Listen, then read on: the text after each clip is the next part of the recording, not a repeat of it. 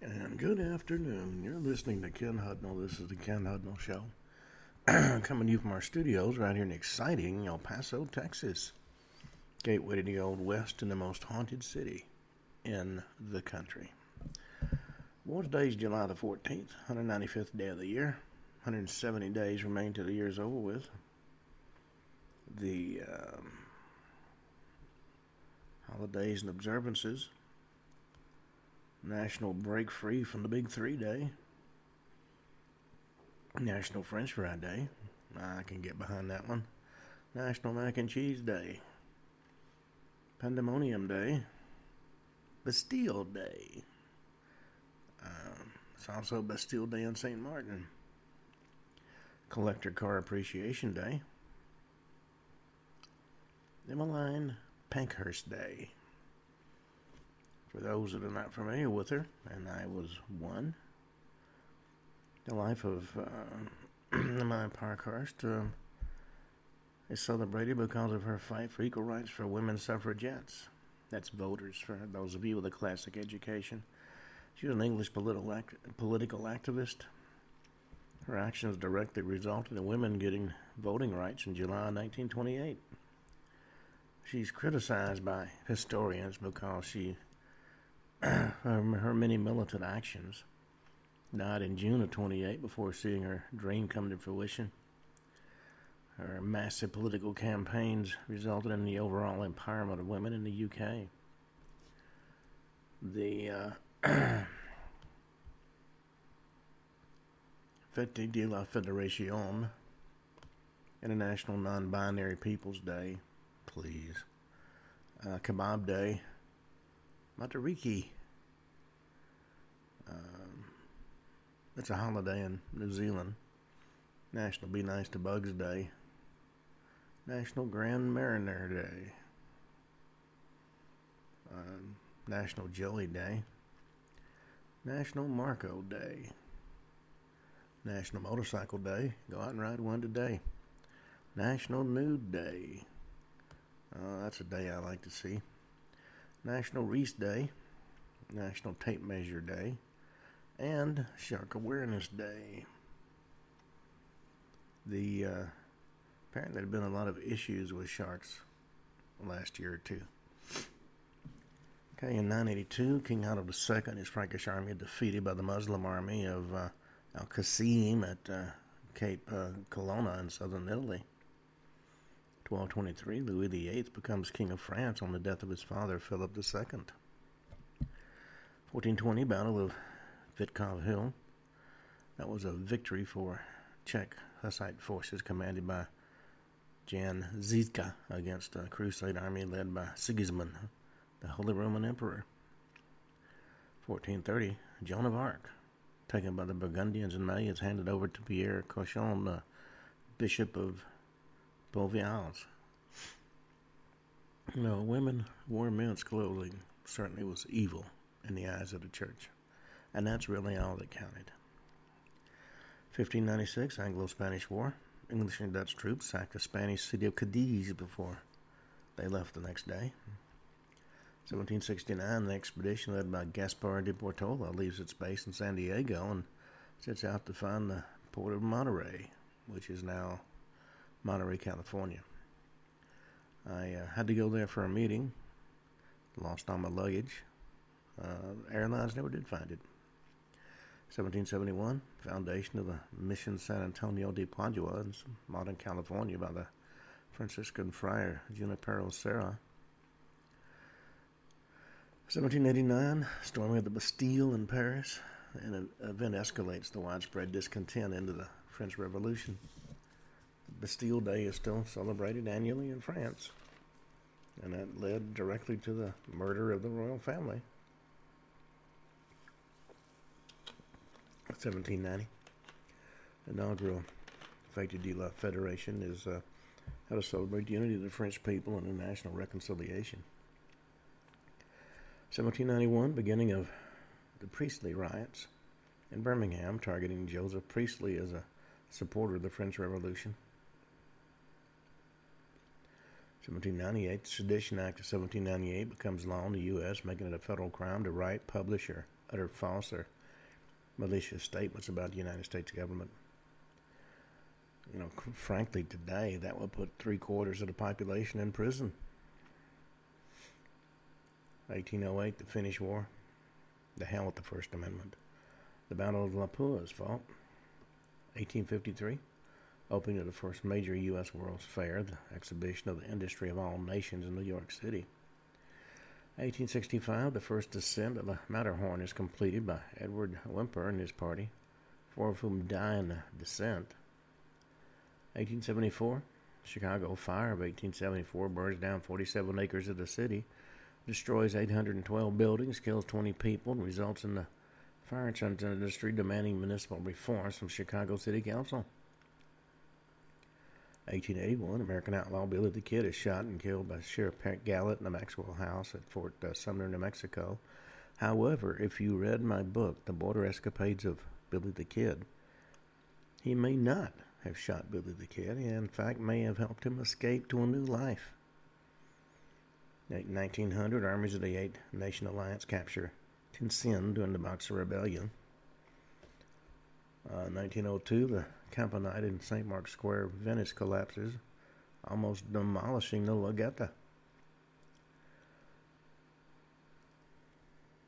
1911, Harry Atwood, an exhibitor exhibition pilot for the Wright brothers, is greeted by President Taft after he lands his airplane on the south lawn of the White House. He flew all the way from Boston without any mail service. 1915, beginning of the McMahon Hussein correspondence between Hussein bin Ali, Sharif of Mecca, and the British official Henry McMahon concerning the Arab revolt against the Ottoman Empire. 1916 saw the Battle of Delville Wood begin as an action within the Battle of the Somme. It lasted until September 3, 1916. 1933, in a decree called the Gleichschaltung, Adolf Hitler abolishes all German political parties except the Nazis. Also in 33, Nazi eugenics program begins with the proclamation of the law for the prevention of hereditary diseased offspring. It requires the compulsory sterilization of any citizen who suffers from a, any alleged genetic disorders. Doesn't have to prove it, just has to allege it. 1943, in Diamond, Missouri, the George Washington Carver National Monument becomes the first United States national monument in honor of an African American. 1948, Palmiro Togliatti, leader of the Italian Communist Party, shot and wounded near the Italian Parliament. 1950, Korean War, beginning of the Battle of Daejeon. 1951, Ferrari takes her first Formula One Grand Prix victory at the British Grand Prix in Silverstone. 1957, Rawya Ateya takes her seat in the National Assembly of Egypt becoming the first female parliamentarian in the Arab world. 1958, July 14th revolution in Iraq, the monarchy is overthrown by popular forces led by Abd al Karim Qasim, who becomes the nation's new leader. 1960, Jane Goodall arrives at the Gombe Stream Reserve in present day Tanzania to begin her study of chimpanzees in the wild. 1916, Northwest Orient Airlines Flight 111 ditches off Polillo Island in the Philippines, kills one, injured 44. 1965, Mariner 4 flyby Mars takes the first close up photos of another planet. Photographs take about six hours to be transmitted back to Earth. 1983, Mario Brothers is released in Japan, beginning the popular Super Mario Brothers franchise. 2002, French President Jacques Chirac escapes an assassination attempt from Maxime Brunerie during a Bastille Day parade at uh, Champs-Élysées. 2013, dedication of the statue of Rachel Carson, a sculpture named for the environmentalist in Woods Hole, Massachusetts. 2015, NASA's New Horizons probe performs the first flyby at Pluto. That completes the initial survey of the solar system. And in 2016, a man plows a truck into a Bastille Day celebration in East France, kills 86 and injures another 434 before he was shot by police. And he couldn't understand why they wanted to shoot him. Well, we uh, been talking about an, another theory about the Kennedy assassination. Now, I had somebody ask me yesterday why anybody would care about the Kennedy assassination. It happened in 1963. That's old news. Well, in actuality, it's important because it was a very clear coup d'etat orchestrated by elements within the U.S. government. And the groups that were involved are still active today. Uh, this current theory that I'm discussing has to do with uh, the Federal Reserve perhaps being the motivated force. You know, a lot of people are curious about the role the Federal Reserve plays in everyday life. And uh, they're increasingly uh, impatient with the lack of transparency that's been the calling card of the Federal Reserve since its inception. Now, there was allegedly a uh, audit of the Federal Reserve in 2011, but um, it was under very strict guidelines. And could the U.S. operate without the Federal Reserve? Oh, yes. It's been done before. It'll be done again. But in order to do this, there had to be a, a shift in how Americans see the facilitation of money and monetary policy in this country. We've had a central bank since 1913, and the same families have controlled it since its inception. And the U.S. dollar has been entirely disengaged from any sort of hard money standard since 1971. Right now, we have what's known as fiat money. It's money because the government says it's money. Now, of course, there are several alternatives to a central banking system. Ours is not called a central bank. Oh, no, we wouldn't do that. We have a Federal Reserve. Um, one alternative is known as free banking. And under a free banking system, there would be no safeguards to the banks, either by virtue of a central banking authority from which they could borrow money or any sort of deposit insurance. The paper currency issued would reflect a promise to pay on the basis of an established hard money scale. Banks would have to advertise and be just like any other business. Um, an examination of a free banking system um, make it clear that the central bank is not really necessary. Now, and what the central bank has to do with the, the assassination, Joseph Kennedy, JFK's father, had a debilitating stroke in December 1961, and he lost the ability to speak as a result of uh, aphasia, which is the same thing that affected Bruce Willis. And many believe that with the failing health of his father, JFK stepped out of his shadow and actually became a real president.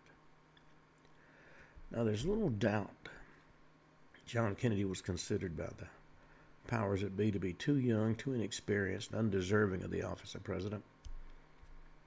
And he surely faced great disdain from those 10 or 20 from those who were 10 or 20 years his senior. Much like Lyndon, I'm going to be King Johnson, the establishment would find it tough to accept this kid sitting in the Oval Office. And what made him palatable to the decades entrenched politicians and bureaucrats was uh, his pliability because of that youth. I mean, you can imagine what he had to deal with sitting across the table from Allen Dulles or J. Edgar Hoover. Now, one example of what is clearly his lack of independence was the Bay of Pigs fiasco. Now, it's very clear he wouldn't have come up with that plan on his own. And despite the fact that uh, it was conceived um, during the Eisenhower administration and orchestrated by Richard Nixon. He could have pulled the plug on it when he took office. But he didn't, and he paid the price. later discovered the CIA had misled him about critical facts of the operation. As a result, he was left holding the bag and looking like an idiot. And he was angry with the Bay of Pigs fiasco, he fired CIA Director Allen Dulles and his entire staff. And he was going to dismantle the agency. Well, he pissed off the Washington power structure to a great degree and will continue to do so regularly. After his father was out of the picture, he didn't have to go along to get along anymore. He was the president. And there are many people who believe the issuance of Executive Order 11110 was the beginning of a move by Kennedy to bring a change to the monetary system that could have ended the Federal Reserve, or to, as a minimum, greatly reduced its power. The idea of circumventing the Fed was striking at maybe the most entrenched bureaucracy and power structure in the world.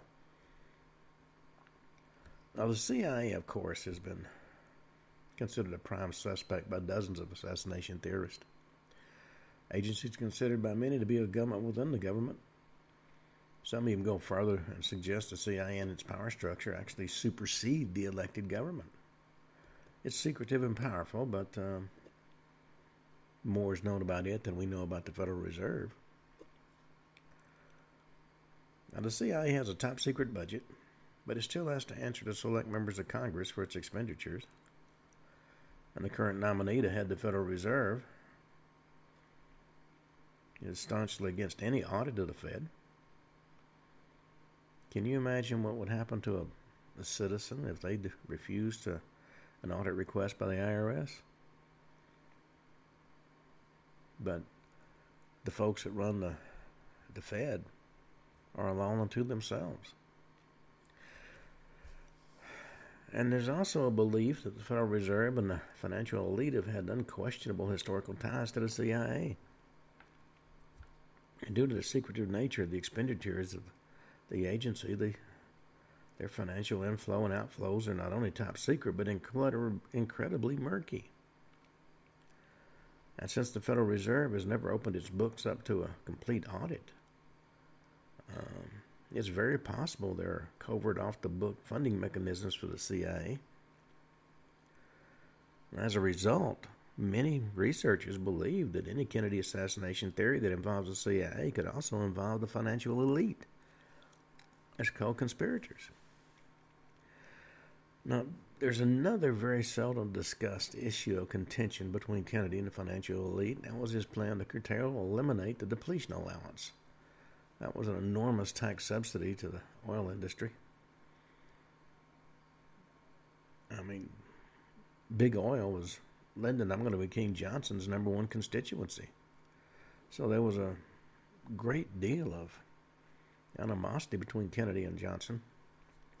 And many of the same elite uh, would have ties to both banking and oil.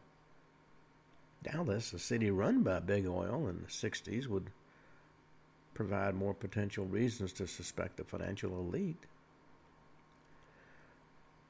There was a Rasmussen poll taken in November of 2013 concluded more than 74% of Americans want an audit of the Federal Reserve. Now, not only does the Federal Reserve stand firmly against the notion of an audit, they've hired lobbyists to canvass lawmakers to prevent any such legislation from being passed. They control completely and totally our entire monetary system. They don't have any accountability. And unlike other public institutions, they're not required to open their financial books and records. This is the group that determines what you pay on a mortgage loan, how much interest, how much you earn on a certificate of deposit, the value of every dollar in your pocket. The Fed was granted a license to steal by having the unfettered ability to increase the amount of money in circulation, which translates directly to a decrease in value of each and every dollar.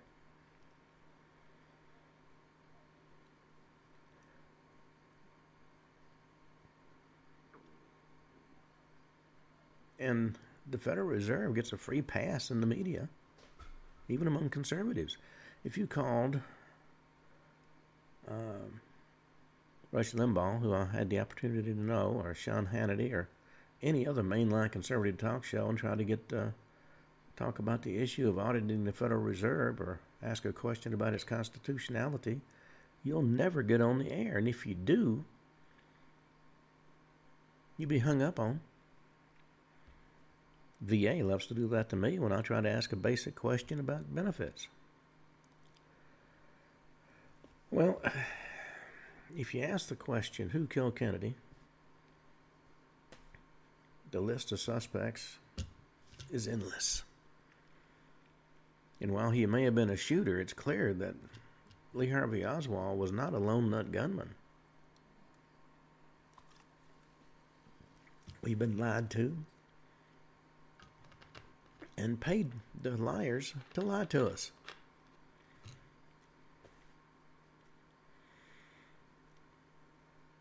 Now, there's no question John Kennedy left a trail of angry people behind him, all of whom had ample motives for murder. But it is odd that left out of that list of suspects is the power structure behind the Federal Reserve. Now, it's very likely it was a vast conspiracy that set out to kill Kennedy. It's impossible to know how wide a circle of insiders knew of the details, but uh, most people believe Washington power structure had agreed on what needed to be done about Kennedy. He would have won a second term without doubt.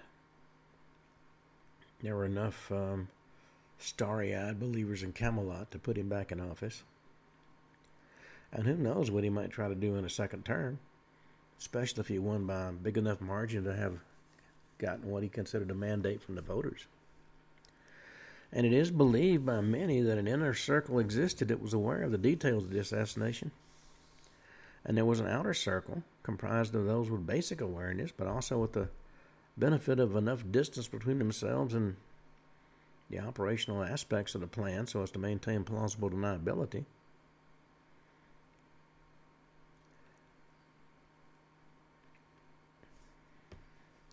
When you come firmly to grip with the financial elite theory, you'd have to agree we're no longer living in the constitutional republic created by our founding fathers. And there clearly have been ongoing debates, though never in the mainstream media, about the very constitutionality of the Federal Reserve. And while these arguments are certainly well intended, most miss the central issue. The central bank in its current form is too independent to be part of our political system. There is no checks and balances involved with the Federal Reserve. They have to be abolished and reined in, not only for the survival of our democratic society, but for the survival of our economic system as well. Well, of course, detractors to this position will immediately start screaming just another silly conspiracy theory. The dark, shadowy, secret inner workings of the Federal Reserve, the meetings of the Bilderbergers, which was, uh, in fact, their very existence was denied until recently. The New World Order that John, that um, George Bush loved to talk about, the World Bank, International Monetary Fund, uh, national security apparatus that records every telephone call you make. April 27, 1961, John Kennedy made a speech in New York City at the Waldorf Astoria. He said, We're opposed around the world by a monolithic, ruthless conspiracy that relies primarily on covert means of expanding its sphere of influence. And he talked about the fact that um, this shadowy group operates in complete secrecy, with the assistance of the media, I might add. There's a lot of folks who believe that John Kennedy was the last true autonomous president of the U.S. And each president since Kennedy has promised change, but then fall in line with uh, the demands of the Washington power structure after they realize they can't fight it.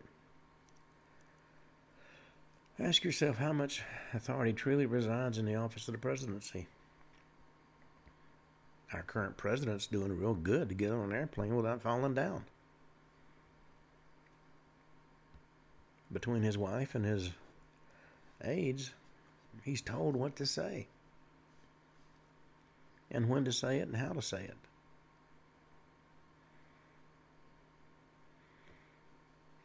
Now, in any murder, you look at who stood to gain the most. And of course, that was Lyndon. I'm going to be King Johnson.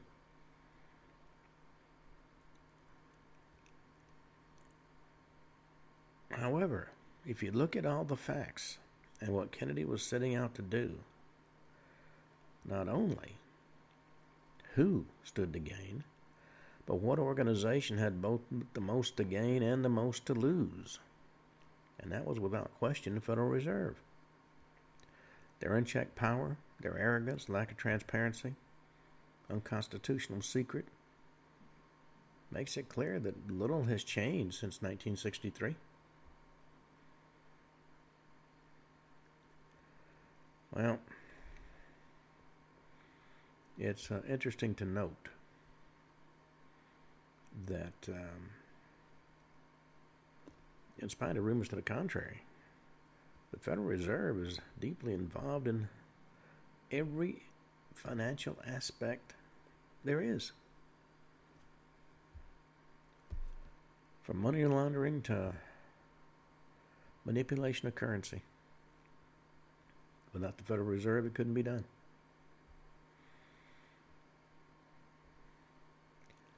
Well, we talked about the House Select Committee on Assassination and their determination that Kennedy was probably killed as a result of a conspiracy. But golly gee whiz, we don't know who was involved or anything else. But they did list some of the details that led to this conclusion. First, they concluded Lee Harvey Oswald, with a crappy bolt action rifle, fired three shots at President Kennedy. Second and third shots he fired hit the president. The first one missed. Third shot actually killed the president. They concluded he was struck by two rifle bullets fired from behind, even though an entry wound was in the front and an exit wound was in the back.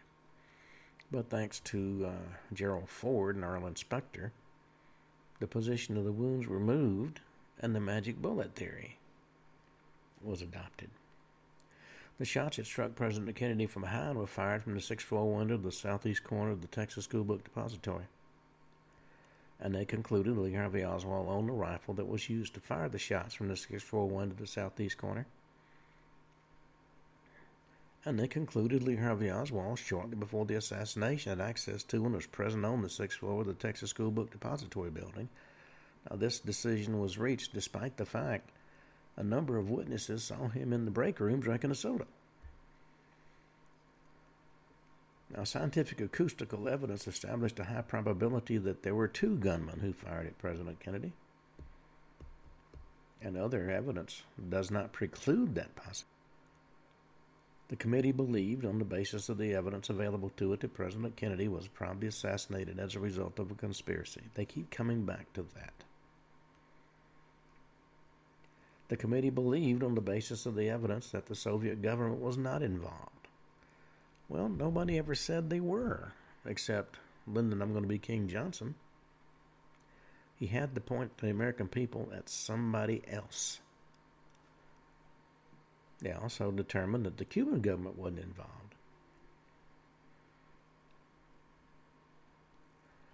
They also believed that the anti Castro Cuban groups weren't involved in the assassination, even though the evidence did not preclude individuals within that group being involved. They also concluded that organized crime wasn't involved.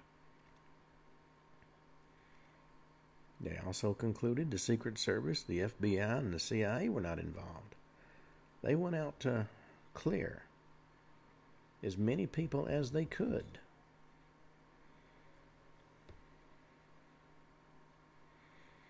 Now, they did conclude President Kennedy didn't get adequate protection.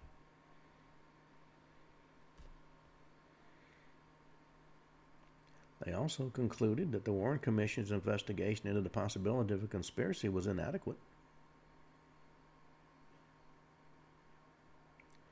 Everybody acted in good faith, but they just frankly didn't know what they were doing, was the end result. The Secret Service was deficient in its performance of its duties. The Secret Service possessed information that was not properly analyzed, investigated, or used by the Secret Service in connection with the President's trip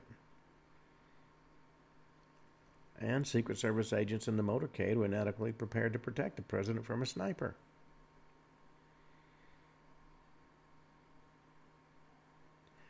And, as if that wasn't enough cover, responsibility of the Secret Service to investigate the assassination was terminated when the FBI assumed primary investigative responsibility. But they then went on to determine the Department of Justice failed to exercise initiative in supervising and directing the investigation by the FBI.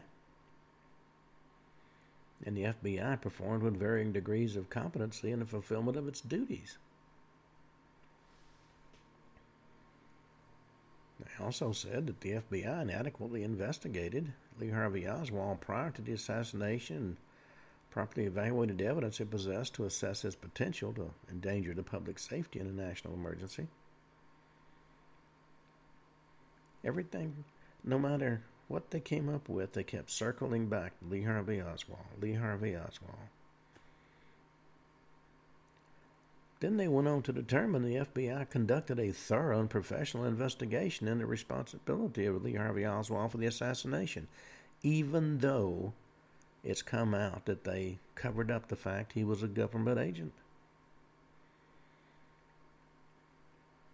Now, after saying they did a thorough and professional investigation, the committee came back and said, well, they failed to investigate adequately the possibility of a conspiracy, and it was deficient in sharing of information with other agencies. CIA was deficient in its collection and sharing of information. And the Warren Commission performed varying degrees of competency in fulfilling its duties. Then they went on to say that the Warren Commission conducted a thorough and professional investigation into the responsibility of Lee Harvey Oswald for the assassination. How they could say that when it started with the conclusion Oswald did it and then backed into it, so to speak. Well,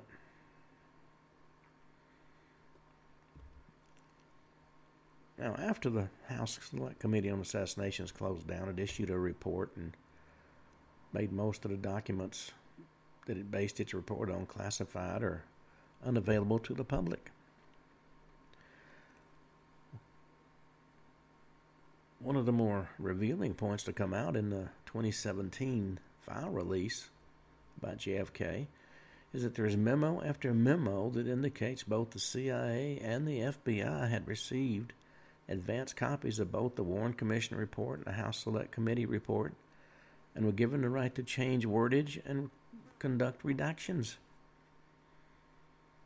The end result of both reports is that what the American people read were two reports that have been extensively edited and altered, altered by both the CIA and the FBI.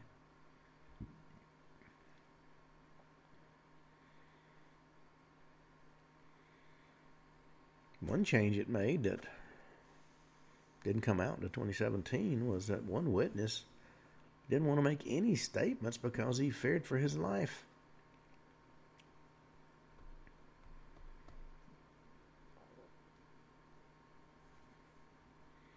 Clearly, the both reports were just cover-ups, whitewashes.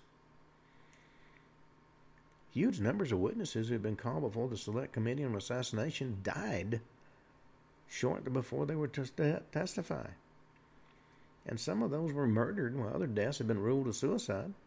And those that had ruled a suicide, that decision was highly questionable. There was one case of a man shot behind the left ear who was right handed, but it was immediately ruled a suicide before the investigation was started. Now, the Select Committee on Assassinations had the opportunity to peel back the cover up like an onion and uncover the, the truth, but that didn't happen. The people had been seeking the truth, wound up resigning. Its funds were limited, it got cut short, and issued a report based on what it had.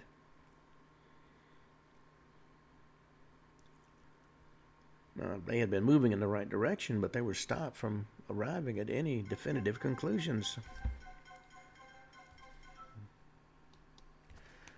Now, there are a number of links from Watergate to the Kennedy assassination. And in order to understand the links to U.S. intelligence operations, organized crime, Watergate, and the Kennedy assassination, you got to go back to when Richard Nixon was vice president under Eisenhower. When Nixon was vice president, he was put in charge of covert actions and covert military operations. That's another uh, instance when the suits ran the military. Didn't make any difference if they had military experience. Right now, we've got people who never served running as uh, running the Pentagon because it's woke, don't you know? Nixon became chairman of a committee called the 5412 Committee, which was involved in covert actions as it related to Cuba after Castro came to power. In fact, the 5412 Committee oversaw all covert actions being conducted by the CIA. Now, prior to Castro, Cuba was a vacation gambling mecca for the U.S. Santo Trafficante had large interest in hotels and casinos, as did a number of other organized crime figures. When Castro took over, he closed down the casinos and gambling operations, and massive numbers of Cubans fled Cuba. A large number of those folks settled in Miami and started an anti Castro movement to try to get Castro out of power. That's another sign of what happens when communism takes over.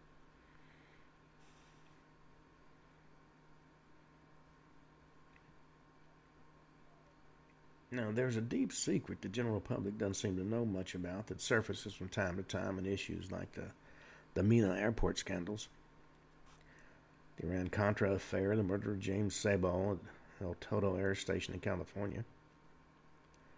And this has to do with the fact that in the mid 40s and mid 50s, U.S. intelligence created an alliance with organized crime to import drugs into the U.S. and obtain a, obtain a scam off the top that was used to fund a lot of covert action programs. And in many cases, the transport of drugs has been conducted on return flights from various covert action, uh, action operations. Drugs from Southeast Asia was converted into heroin and then transported to Cuba for distribution in the U.S. The, our own government was the biggest drug runner out there. During the time of the Pentagon Papers, a prominent lawyer by the name of Daniel Sheehan got involved in the case of Daniel Ellsberg, and Sheehan was able to obtain the complete contents of the Pentagon Papers. And he stated in the New York Times that there was a deep drug smuggling operation going on that was run by Theodore Shackley of the CIA out of uh, Southeast Asia. A senior Green Beret I got to know in South America. I was, in fact, that when he took over command of the uh, Green Berets in Panama, I was there. And I interviewed him on my show in California years ago. And he made no bones about it that uh, Shackley and a number of other senior CIA folks were the biggest drug runners on the planet. And the CIA used their cut of the operation to fund the Phoenix program. And what was the Phoenix program? It was an assassination program in Vietnam that involved over 20,000 political assassinations dealing with Southeast Asia. Now, Shackley went to Laos. At the time, there had been three competing organizations smuggling opium. By using bumper beepers that were covertly placed in the saddlebags of horses that transported the opium, Shackley was able to pinpoint the travels of two of these operations and have them targeted and killed through air strikes. He eliminated two of the competing factions, which then created a monopoly for the remaining faction. And his CIA covert operations were directly funded from a cut in the increase of funds created by the, this monopoly. According to Sheehan, this was an, an MO that had been going on since the mid 40s. Most of the insiders in Washington knew there was a connection between U.S. intelligence and drug smuggling. And to many folks, because intelligence obtained a huge cut, it's a necessary evil to not raise taxes on the average individual. Intelligence would smuggle drugs into the U.S. under intelligence and military cover. And everybody let it alone because, well, it was a it was for a good cause. If an investigation uncovered anything, the specific investigating agency was simply told to look the other way and stop the investigation. If you didn't play ball, your career was over.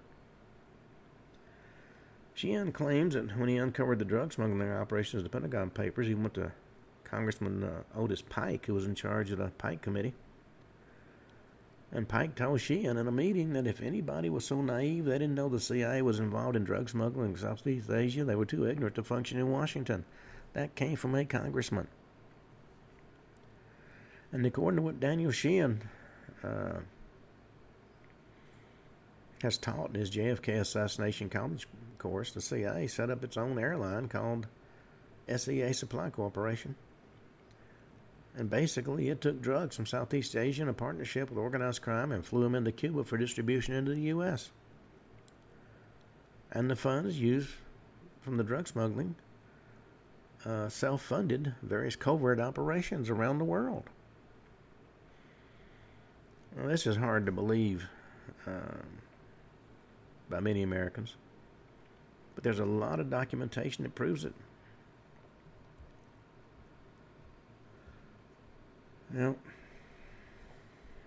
in the November 2017 release of files, there's a uh, CIA file titled Memorandum for the Record Traces on Santo Trafficante from March of 1977. And this document appeared to be an attempt to trace funds. It talks about suitcases with false bottoms in them to transport cash that was sent from Cuba to Miami by diplomats and it also very clearly states the CIA did not have a 201 file on Trafficante. Now, a 201 file is maintained on anybody who works for the government.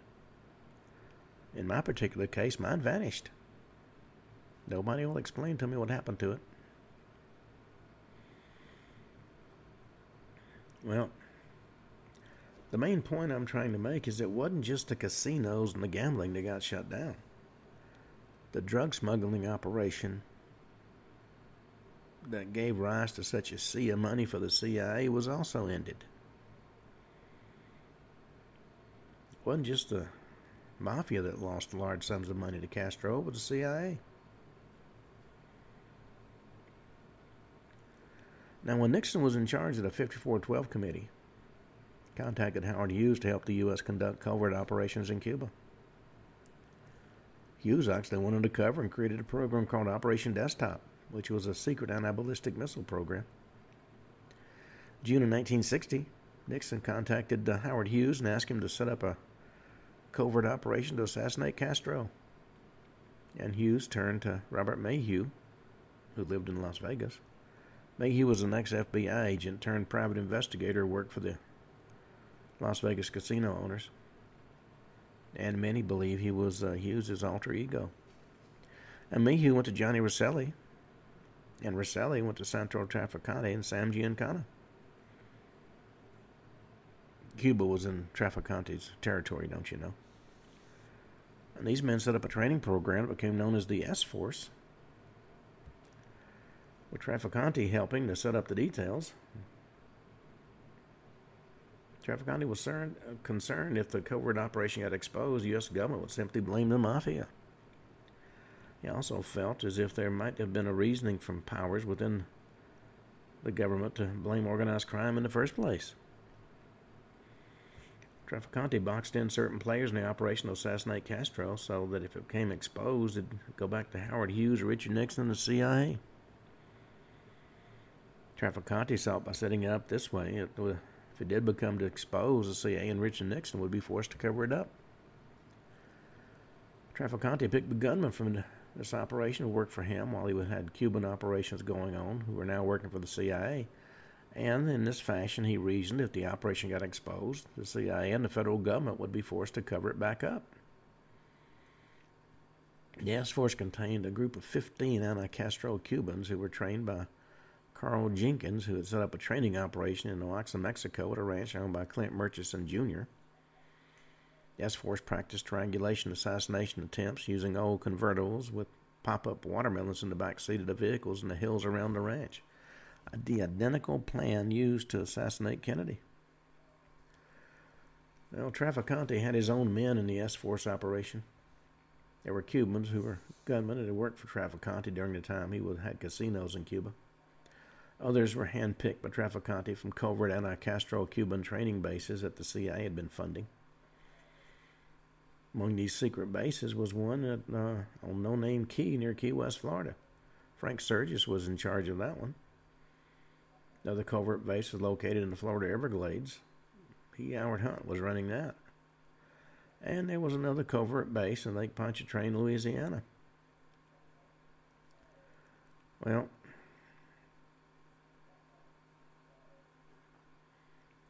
the complete list of uh, S Force operators is an interesting one.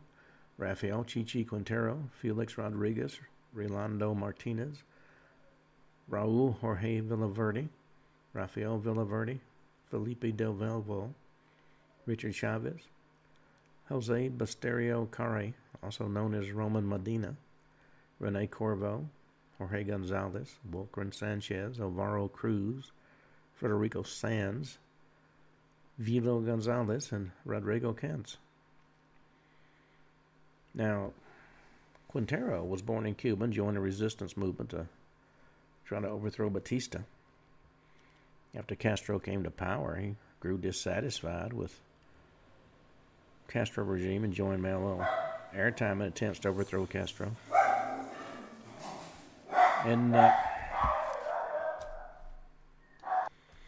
well, you have to excuse the peanut gallery. Something got disturbed them, and they went into full guard mode. Well, in 1959, Quintero moved to the U.S. became a member of Operation 40. That was the anti-Castro movement to overthrow Castro. And in 1961, he entered, re-entered Cuba just in front of the Bay of Pigs invasion, arrested by the Castro regime, expelled from Cuba, and joined a covert operation in Nicaragua that created an army of about 300 men whose goal was to invade Cuba. CIA funded it, of course. The, according to the British newspaper The Independent, Quintero was recruited by the CIA in covert operations to assassinate Castro using various means such as an exploding cigar, poisoned shampoo, and a contaminated scuba diving wetsuit. Oh, they tried everything. They spent millions trying to assassinate uh, Castro. Now, in the 1970s, Quintero was recruited by Edwin Wilson to kill a Libyan dissident in Egypt. And according to uh, Wikispooks, he picked uh, Raul Jorge Valverde and Rafael Valverde to carry out the assignment. Became part of the Iran Contra affair, and under the orders of Oliver North, set up and ran the arms for the Contras branch based on airstrips in El Salvador and Costa Rica. Uh, this operation was under the protection of military advisors, of course. Now, Rafael Quintero denied being part of the Kennedy assassination team, stated he had lied when he told Gene uh, Wheaton he was. But according to SpartacusEducational.com, he was quoted as saying, uh, If I were granted immunity and compelled to testify about past actions about Dallas and the Bay of Pigs would be the biggest scandal to ever rock the U.S. Well, he claimed on several occasions he worked in covert operations with Robert Kennedy and in attempts to topple Castro. 1966, he stated I had the good luck to become a friend of Bobby Kennedy. Now, that's never been confirmed, of course, but because of his involvement in the Iran Contra affair, he's likely aware of or involved in drug smuggling operations. He died in 2006 from kidney failure in uh, Baltimore, Maryland, taking his secrets to the grave. Well, if you go through each member of the S Force, you'll find that they all had connections to the CIA, and most um, were involved uh, in the um, the assassination of one or the other of the Kennedys. Now, Rafael Villaverde and Raul Jorge Villaverde were arrested and charged of being part of a multi-million dollar cocaine drug smuggling operation in Miami with 51 other people. Rafael Villaverde bonded out of jail and vanished on a fishing trip. Boat exploded off the coast of uh, Florida. And Raul Villaverde was murdered in June of 2002. So clearly, he knew more than some folks were happy with. Uh, V.L. Gonzalez is believed by many assassination researchers to be one of the shooters in the Daltex uh, building during the Kennedy assassination, along with the Watergate burglar Eugenio Martinez. Gonzalez was a locksmith that specialized in covert entry. He was arrested as part of the Watergate break in. Then we got uh, Rene Corvo, arrested in July of 83 for violation of the Neutrality Act. He trained and armed a group of mercenaries to fight Nicaragua. Now, men handpicked to be involved in the ESC operation were flown from different bases to the Army base at Fort uh, Huachuca, Arizona. And once on that base, they simply vanished. Once their back trail was cut off, they were then flown to Oxnard, Mexico, and stationed at the Clint Murchison Jr. Ranch for training. Now, as vice president, Richard Nixon was getting ready to run for the presidency and basically running almost unopposed as a Republican nominee. Nixon and most people thought he would become the next president. And he planned an invasion of Cuba for a time period that would occur after he became president. He planned for Cuban exiles to go in first and announce that the U.S. recognized these people as the new democratic government of Cuba and send in the Marines. Uh, the idea was to publicly announce that a new democratic Cuba had been established and privately bring organized crime back into Cuba to reopen the casinos as well as reestablish Cuba as a port of entry for drug smuggling operations. Uh, best laid plans of mice and men don't always go according to plan because Kennedy became president and he refused to provide open military support with what became known as the Bay of Pigs invasion. As a result, it failed. Well, after the failure, of course, Kennedy felt he had been conned into the operation by the CIA and publicly stated he's going to break it into a million pieces and scatter it to the winds. He ordered all covert action programs to be managed by the Joint Chiefs of Staff and cut the CIA budget by 20%, which infuriated everybody in the anti Castro Cuban community. And during the Cuban Missile Crisis, he made a deal with Khrushchev that he promised no further invasion of Cuba in exchange for the removal of nuclear weapons the Russians had placed in Cuba. That further enraged the anti Castro uh, community. issued orders to shut down the covert operations against Cuba and shut down the covert bases of anti-Cuban, uh, anti-Castro Cubans. But they weren't shut down. Frank Sturgis and the anti-Castro Cuban team from No Name Key launched a covert operation on Cuba and sank a Russian ship. So Kennedy sent U.S. agents to all three bases to shut them down and made arrests in No Name Key and at the Everglades base, and then burned the bases to the ground. And this further infuriated anti Castro Cubans and a lot of folks in the military industrial complex. Well, on June 17, 1972, five men were discovered and arrested inside the Democratic National Headquarters in the Watergate Hotel complex. And they had in their possession burglar tools, cameras, film, pin sized tear gas guns, and cash. There were Helio Gonzalez, Bernard Barker, James McCord, Eugenio Martinez, and Frank Sturgis. They were charged with attempted burglary and attempted interception of telephone and other communications. All five men had strong ties to the CIA. Well, on that note, we're going to end it for the day. And we will be back um, in our next show and talk more about the S Force and a lot of the other groups that are still operational today, I might add. Until then, this is Ken Hudnall for the Ken Hudnall Show saying have a truly great evening.